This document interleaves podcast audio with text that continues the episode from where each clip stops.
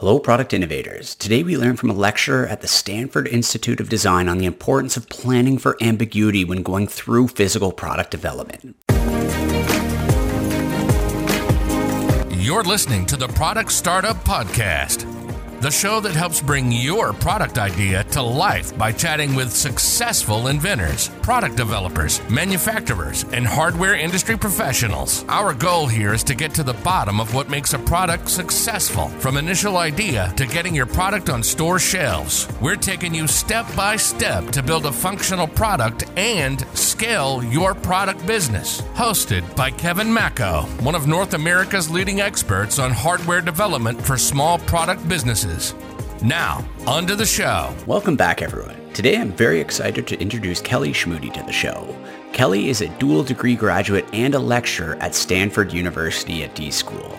She has also worked at IDEO and on product development of many hardware products, including designing and running her own product called Perfect Fit, one of the world's leading professional dance shoes. She is also the co-author of the design book Navigating Ambiguity. Today, Kelly is going to share some valuable knowledge on how inventors, startups, and small manufacturers can understand ambiguity and unexpected circumstances within the product development journey, and how to maximize the value of your product through prototyping and testing before going into manufacturing. Now, on to the episode.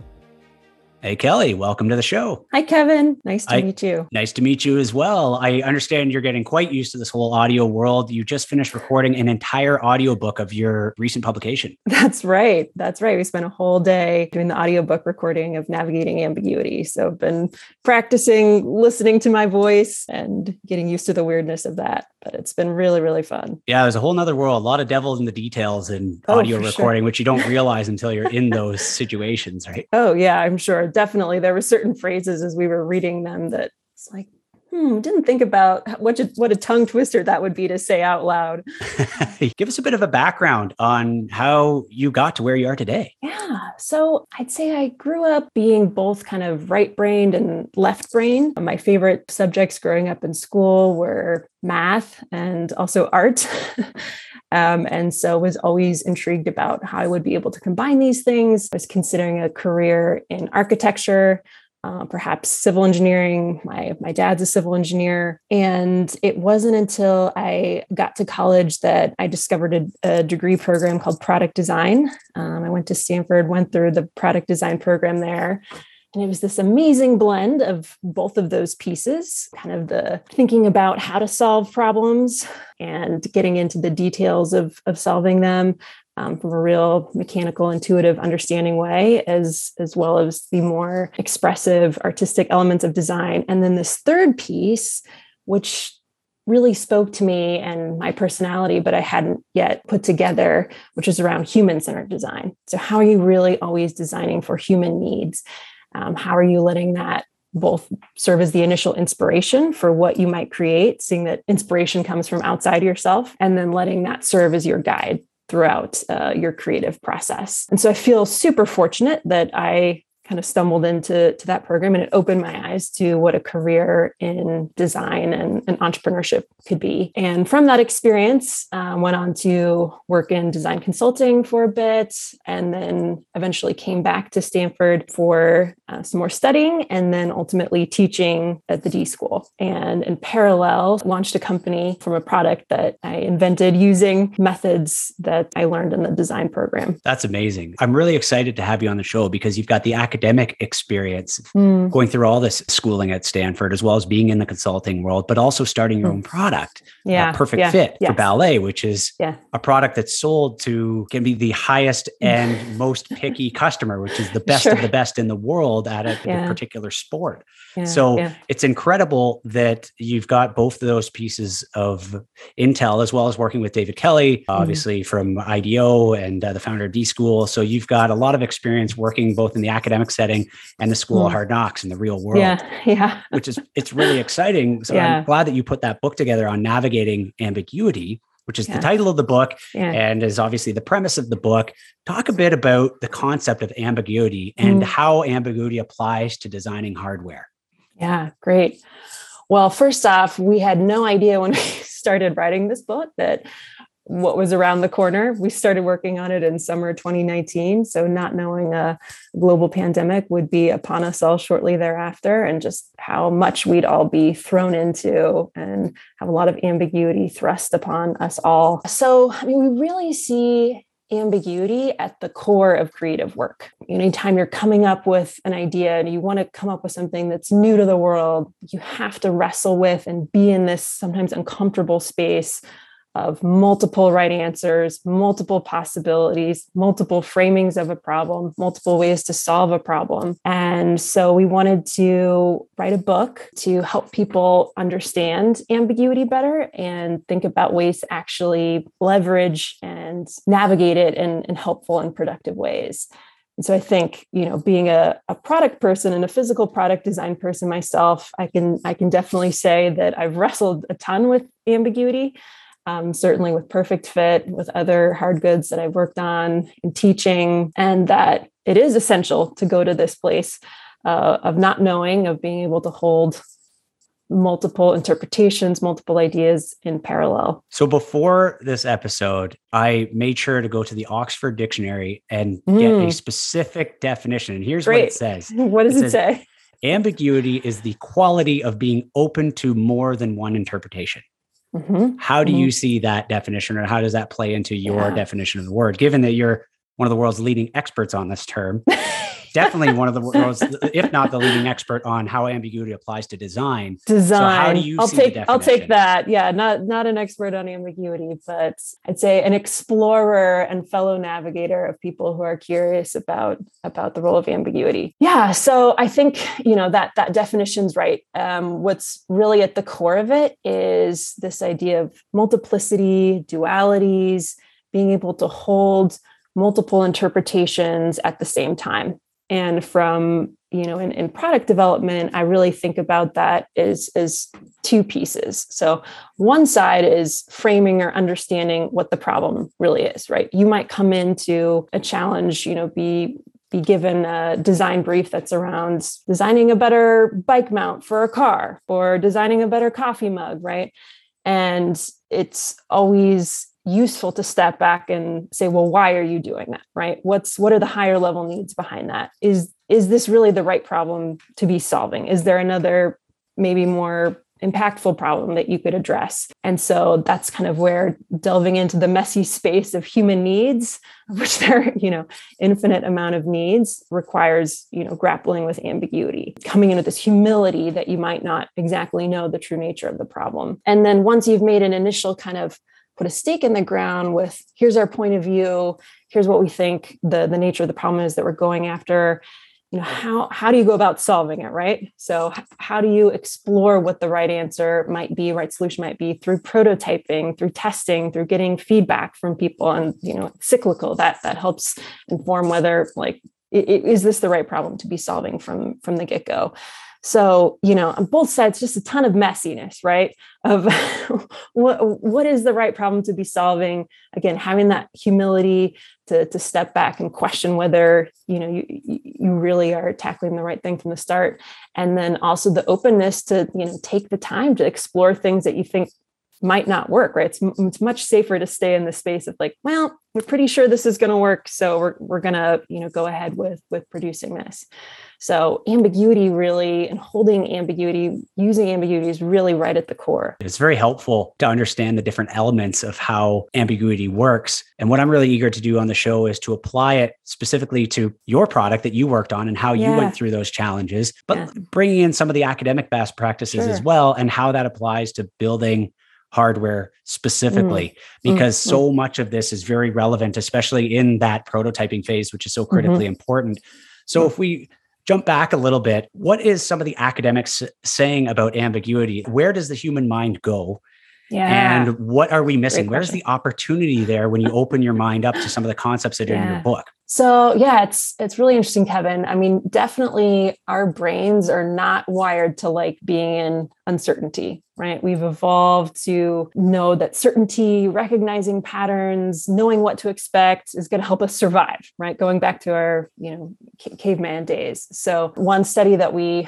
talk about in the book um, was a study where um, participants were being asked to touch different digital rocks. So think about like a video game interface. They had different digital rocks in front of them, and they would touch one of them and uncover what was underneath. And if it could be nothing or it could be a snake, a digital snake, and they received then a very uh, real electrical shock, like on the back of their hand. And they designed this game to kind of keep participants guessing. So sometimes they would let them kind of feel like they were starting to recognize, like, okay, I get what the pattern is. And then other times they break that, right? And what they found was that stress peaked when uncertainty peaked. So it was, you know, I think that the headline there is it's more stressful to not know what's coming than to even know something bad is coming. Wow. Yeah. so we're not primed to, you know, want to be in this place of not knowing what's what's coming. And that's where I think it's, you know, really a a muscle that needs to be developed over time. It's a it's it's a skill. I think it takes a lot of patience of going through many cycles of design, trusting that going to this place is re- ultimately rewarding and you know yields good things these these new ideas but that yeah it's uncomfortable. And i you know even for us as you know seasoned designers i'm sure you could say like it, it still is uncomfortable. It's not that it ever gets easy but i think there's an understanding with time that and, and a trust that that something good can come of it. That's powerful. Yeah yeah.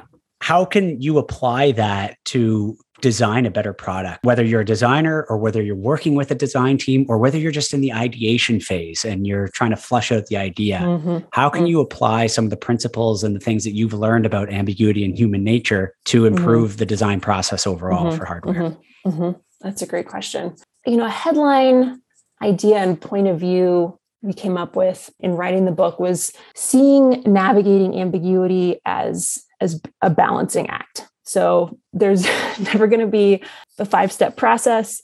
There's never going to be a cut and dried formula that, that helps you navigate ambiguity.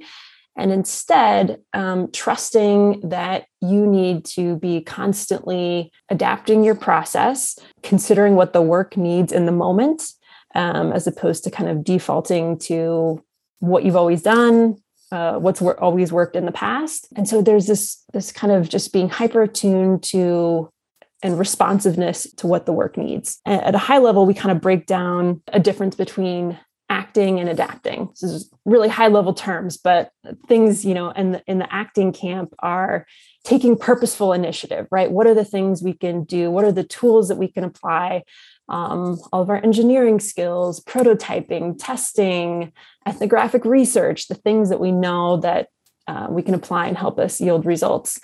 And on the other hand, adapting, so being open, not just not just being responsive to what gust of wind might come and knock your sailboat over and how you have to, to shift, but really actively working to kind of hold open the set of the set of possibilities, right? To be able to um, you know maybe it means for a stretch you're you're prototyping multiple things in parallel right? Rather than putting kind of all your eggs in one basket and continuing to like do this that that you're actively you know prototyping multiple ideas in parallel. So at a high level right thinking about what when's a moment when okay applying a tool using my past knowledge is going to help me versus you know when is a time maybe i need to step back consider what the work needs adapt our process and do something different. Let's uh, pull on the thread of prototyping a bit more. Yeah, you obviously yeah, yeah. went through a lot of that in oh building gosh, your product perfect fit. Yeah. How have you seen being ambiguous, exploring different options, and prototyping? How did that add value to making a better product and, of course, a better business Sure. as a result out of Yeah, it? sure, sure. So I want to set up a little bit what a what a pointe shoe is, help listeners kind of visualize uh, what this is. So it's a special type of dance shoe that allows ballet dancers to stand really on on the tips of their toes. Um, it's not at all like a soft ballet slipper or a sock. They're actually quite rigid. When you go to stand on pointe, we were we were not designed as humans to stand this way, and so it's a lot of force applied over a really really small area. And so my basic thought and question was basic physics pressure equals force over area is there a way when you're standing on pointe that you could increase the surface area over which the force is applied so that you could decrease the pressure? So rather than getting pressure buildups at wherever, you know, like your bunion area or any other toe is kind of taking a lot of the load, could you even that out by by filling in that space? I started prototyping with a lot of different materials and was doing a lot of early prototypes um, on myself and on my own feet. And pretty early on, came across thermoformable EVA foam as a possible material. I was just like, this is it. This is going to be like the it material. Um, it's just so cool. It's going to be this cool crossover application, you know, from this you know, other sports fields, bring a little high tech into into ballet. So I started, you know, doing prototypes with it on myself and with other dancers, and I really went deep with this foam it really took, I'd say, about a year of doing this testing and, and waiting with like dozens of dancers.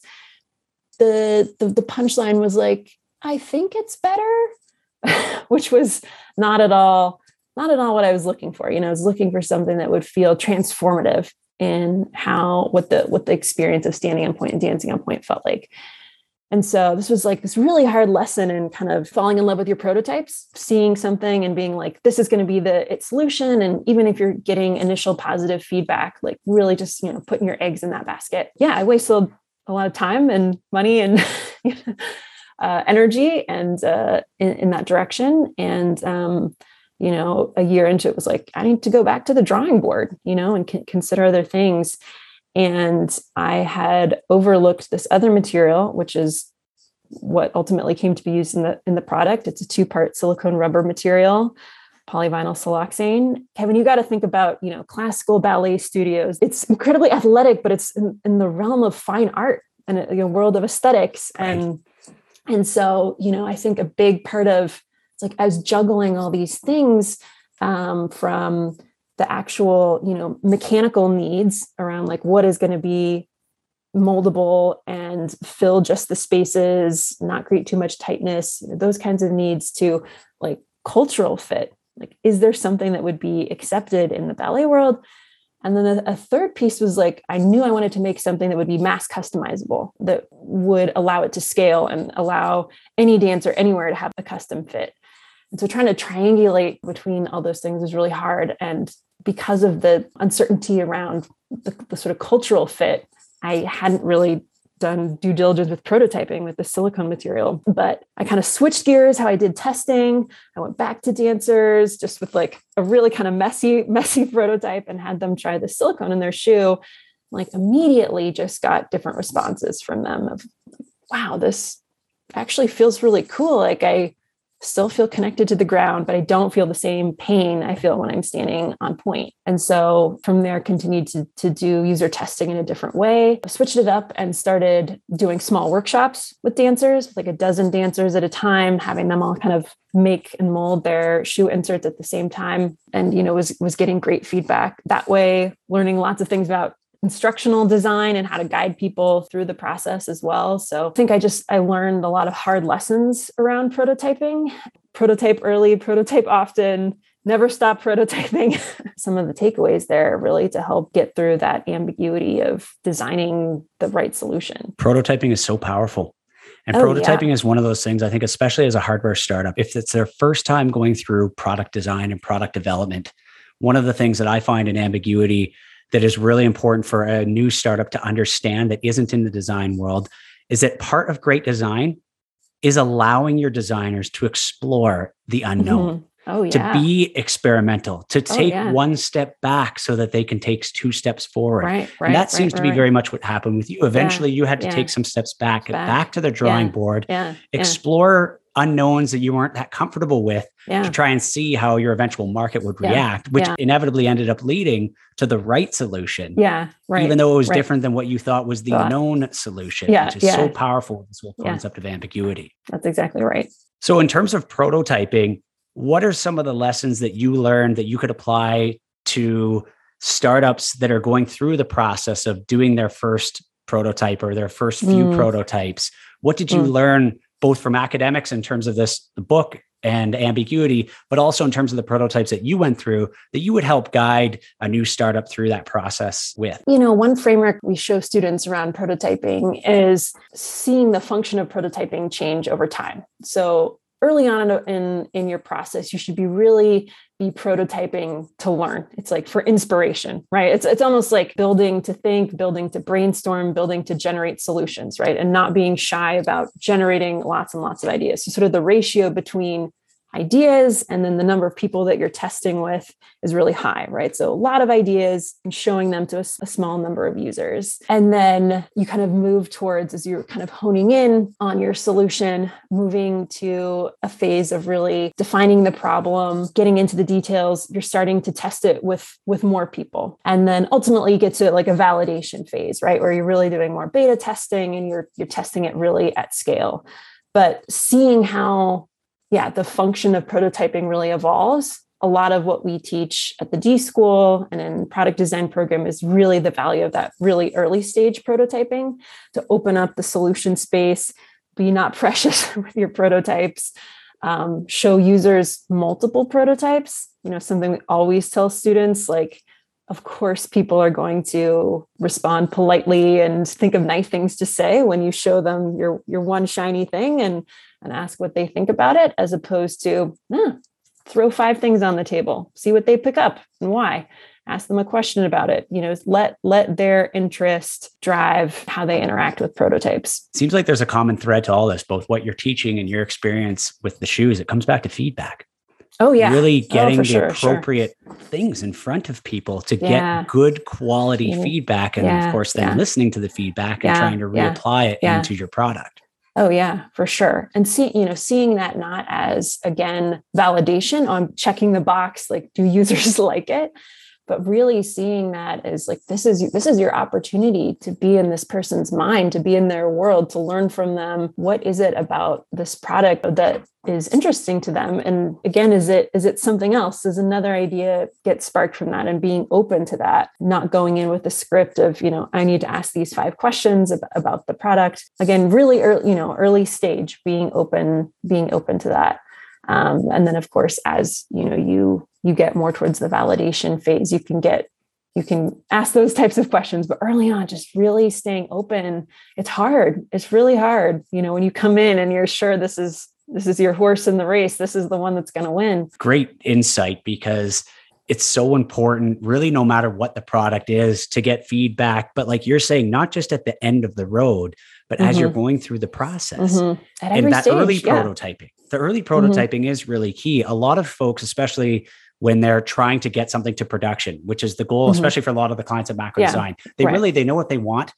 They know what they want to build. They just want our designers and engineers to design, engineer, get through prototyping, mm-hmm. and get it mm-hmm. produced. Mm-hmm. The reality is, you have these magic moments along the way. Oh yeah, where yeah. you can take even that first rough yeah. prototype, start for to get sure. a bit of feedback. You can do it confidentially under non-disclosure, whatever else, mm-hmm. small focus groups, friends and mm-hmm. family, whatever, whatever you have access to as as the inventor or the innovator. Yeah, and then put those lessons into the design so that as you move to your next prototype, not only are you tweaking and refining and perfecting the mm-hmm. elements that other people think could improve it, you're also implementing some of the feedback which could really improve the product in ways that you didn't foresee as you were developing or as you came up yeah. with that original vision. Yeah. Oh, totally yeah i think you nailed it kevin. It's it's not a step a one time step in the process and a check the box. Like if you're really leveraging prototyping and user feedback it's it's a mindset and it's something that should be prevalent and integrated throughout a design process.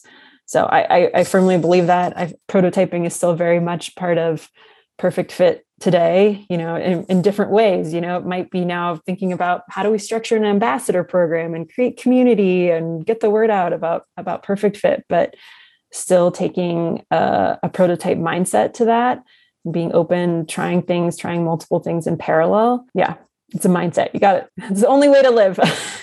It seems like there's this overarching theme that you really need to allow your designers and engineers to explore and I mm-hmm. mentioned that earlier on the show, but it's something mm-hmm. that we keep seeing uh, on this mm-hmm. episode, both mm-hmm. academically and from your mm-hmm. experience, but with lots of other hardware inventors as well that have yeah. had highly successful products. Yeah, yeah, yeah. You really have to even think about it just in nuts and bolts. Your budget if you think you're going to get to production mm-hmm. at a whatever mm-hmm. $100,000 mm-hmm. budget, yeah. you need to raise that X thousand dollars for some exploration, for some oh, creativity, for, sure. yeah, for feedback, sure, for sure. and not expect that you're going to have a linear path from idea to production. Yeah.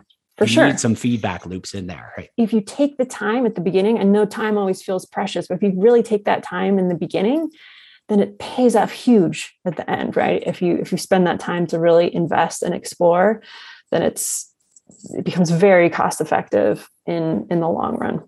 Yeah, I mean, most people don't realize that the truth is at the end of the day, you're investing in a venture that's going to be around for many, many, many years, yeah, potentially, right, right, right? It could be a hundred right. years if the product's good enough. So yeah. the setbacks are difficult. Everybody wants to move in a linear fashion. You really want to every month feel like you've progressed 100% in the right mm, direction. Mm, and it's very mm. difficult back to human nature to take mm-hmm. a step back.